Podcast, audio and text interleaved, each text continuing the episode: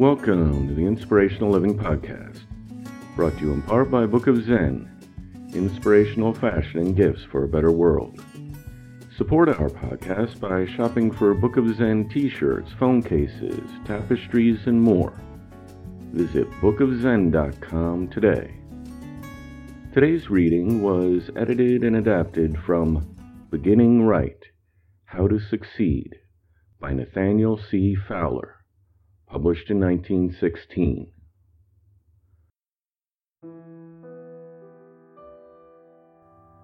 Life has three seasons yesterday, today, and tomorrow.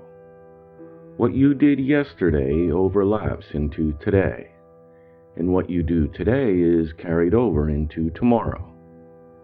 Which is the most important of the three? No single one of them, because any one by itself is incomplete. If you did your duty yesterday, the work of today becomes easier to accomplish. If you attend to the work of today, tomorrow will be open to you and its duties will not be so difficult to perform. While each day has its place, yesterday, today, and tomorrow, inattention to any one of those days will materially affect the life and action of the remaining two. You cannot recover yesterday it has passed out of your life forever.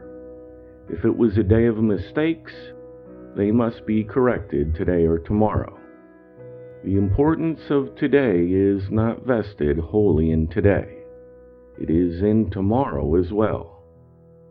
Today is yours. Tomorrow may be.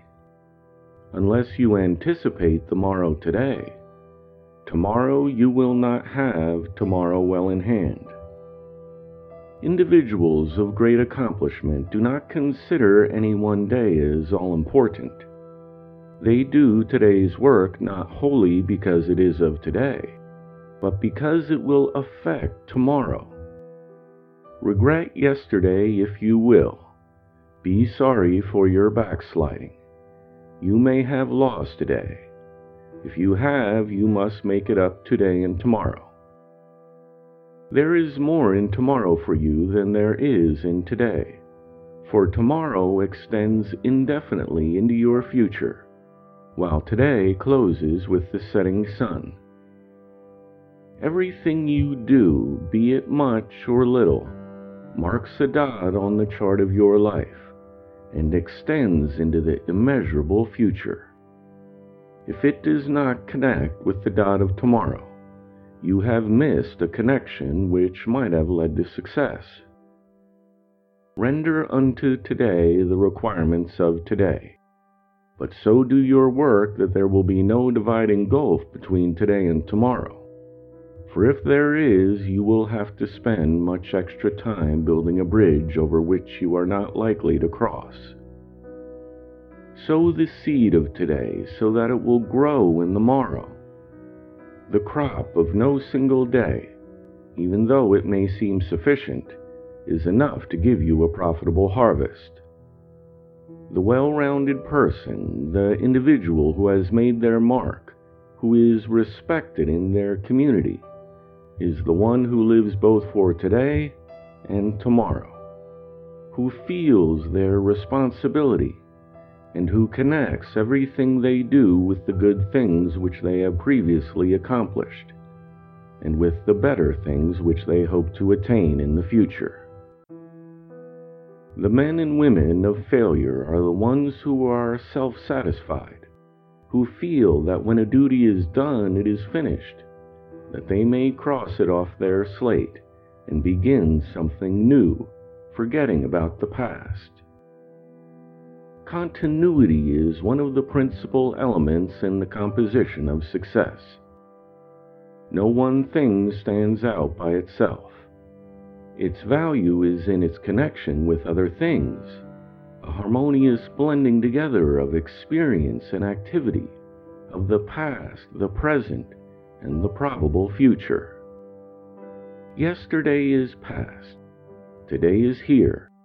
Tomorrow may never arrive. You have been responsible for the past. You are responsible for the present. And the future is dependent not altogether upon itself, but largely upon what you do today. Great people in every department of activity do the work of today today. They do not put off until tomorrow what belongs to today, nor do they overwork today that they may rest tomorrow. They apportion their work and their play in a sane and sensible manner. If you have a disagreeable task to perform, one which is likely to require all of your energy, complete it today if you can. If you do not, you will think about it today and labor over it tomorrow. You will make two days' work of one. Things undone which ought to be done are done twice. Any attempt to postpone that which should be attended to now means harder work tomorrow and more work the day after tomorrow. Doing it now stands for economy and for peace of mind, for real rest and happiness. If there is any one thing above all others which predisposes your employer in your favor, it is the finishing of your duties on time or ahead of time. Someone once asked a great business person to what they attributed their success. Instantly they replied, Doing what I have to do or what I should do at the earliest convenient moment. Do you remember the old adage, procrastination is the thief of time? It is more than that. Procrastination is the highway worker who gets in your way and hinders you from progressing who keeps you always in the rear rank of accomplishment. Do it now. Do it at once. Refuse to postpone anything which cannot be carried over without loss. Systemize your time. Allot work for each hour, if possible, and do that work at the prescribed time, always remembering that even this principle may be overworked and overdone. Some people are altogether too prompt. They crowd tomorrow's work into today. They rush, they hustle, they wear themselves out unnecessarily. Judgment must be used here as in every other action of life. However, if you cannot follow the principle exactly, you would better lean toward doing too much now than too little now. Rest comes after accomplishment, not before it. The mere thinking about what you have to do tires you, even though you may be reclining under the trees, listening to the babbling brook. No person of character, no successful individual, ever rested when they had something to do. They did their work first, and then enjoyed a well earned diversion. Do it now if you can. Today is yours. Tomorrow your opportunity may be lost. You may plan and feel optimistic of result, but you can never be sure of the future. Don't wait and trust to luck. It is not a safe thing on which to pin your faith. The present moment is surely yours. Take it while you have it and make the most of it. It will never come again. Do it now. And as you go about fulfilling the day's work, remember the importance of being decisive. If you are right and if you know that you are right and can prove it, don't compromise. Don't quibble.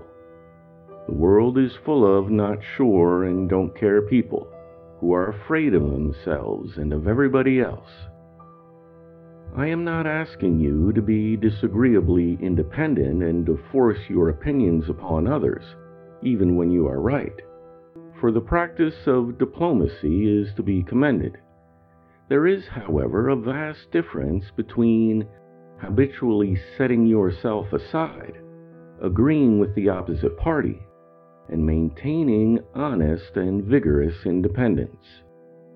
When you are asked a question, be prepared, if possible, to answer yes or no, and not I think so.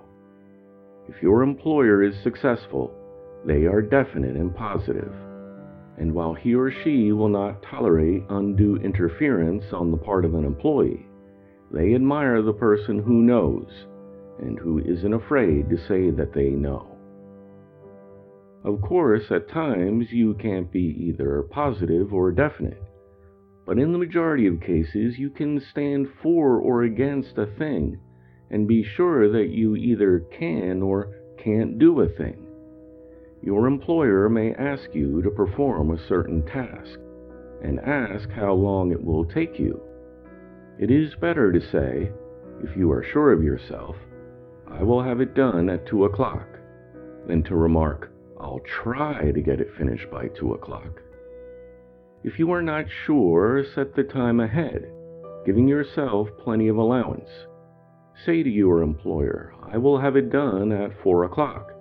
Then, if you finish it at two, so much the better. It is a part of your duty to understand yourself and your capacity.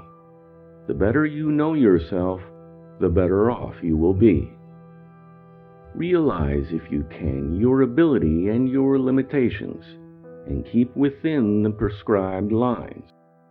Try to know rather than to think. When you are sure, say so emphatically. Don't compromise and don't quibble about it. By taking this stand, you will create a reputation for yourself, and people will depend upon you, provided, of course, that you make good on your promises. If you are sure of yourself, you will make others sure of you. Have definite ideas about life and things in general. Don't straddle the fence. Take a stand and stick to it, provided you are not pig headed and are open to convincing. When you are sure, however, don't be afraid to say so.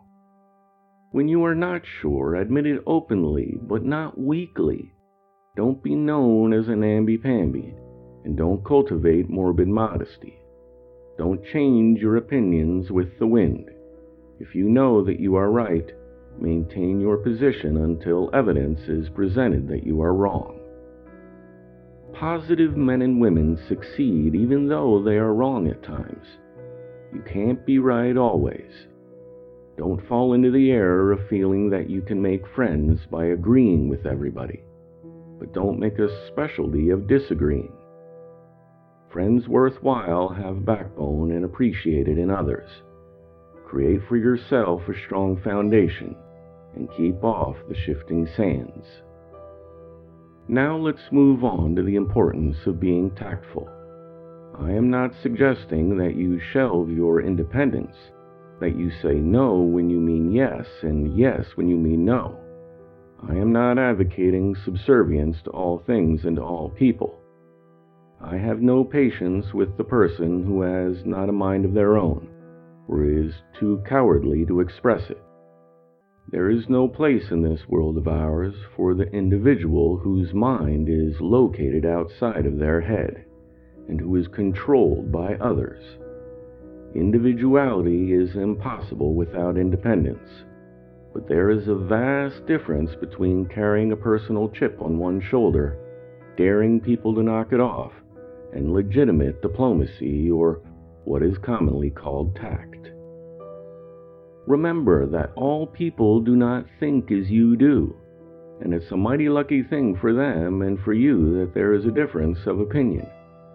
You have a right to your opinions, but unless it is a question of honesty, of morality, of right and wrong, I should not advise you forever to flaunt those ideas and conclusions in the faces of others and to antagonize your friends, acquaintances, and business associates.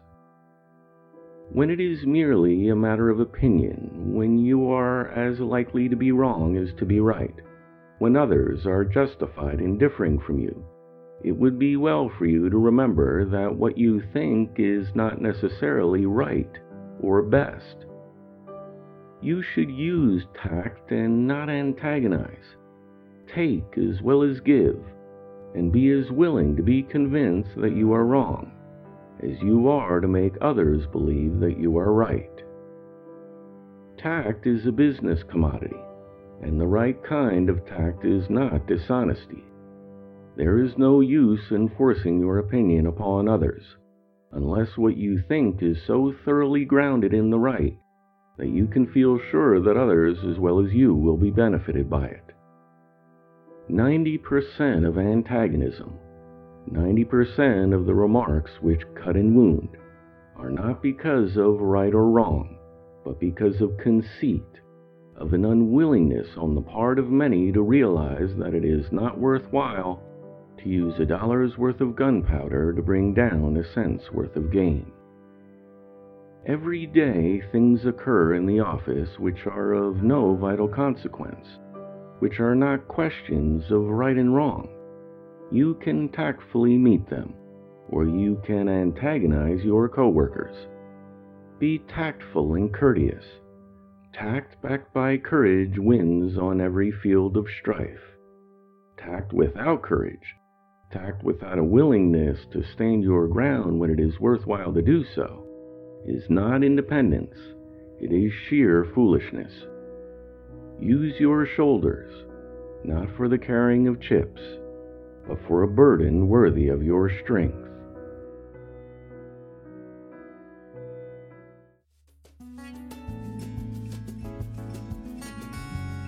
The Inspirational Living Podcast is a production of The Living Hour. For free transcripts, please visit livinghour.org. Our podcast is brought to you by the kind support of listeners like you. You can become a patron for less than a cup of coffee a month. Learn more at livinghour.org forward slash sponsor. Thanks for listening. I look forward to talking with you next time.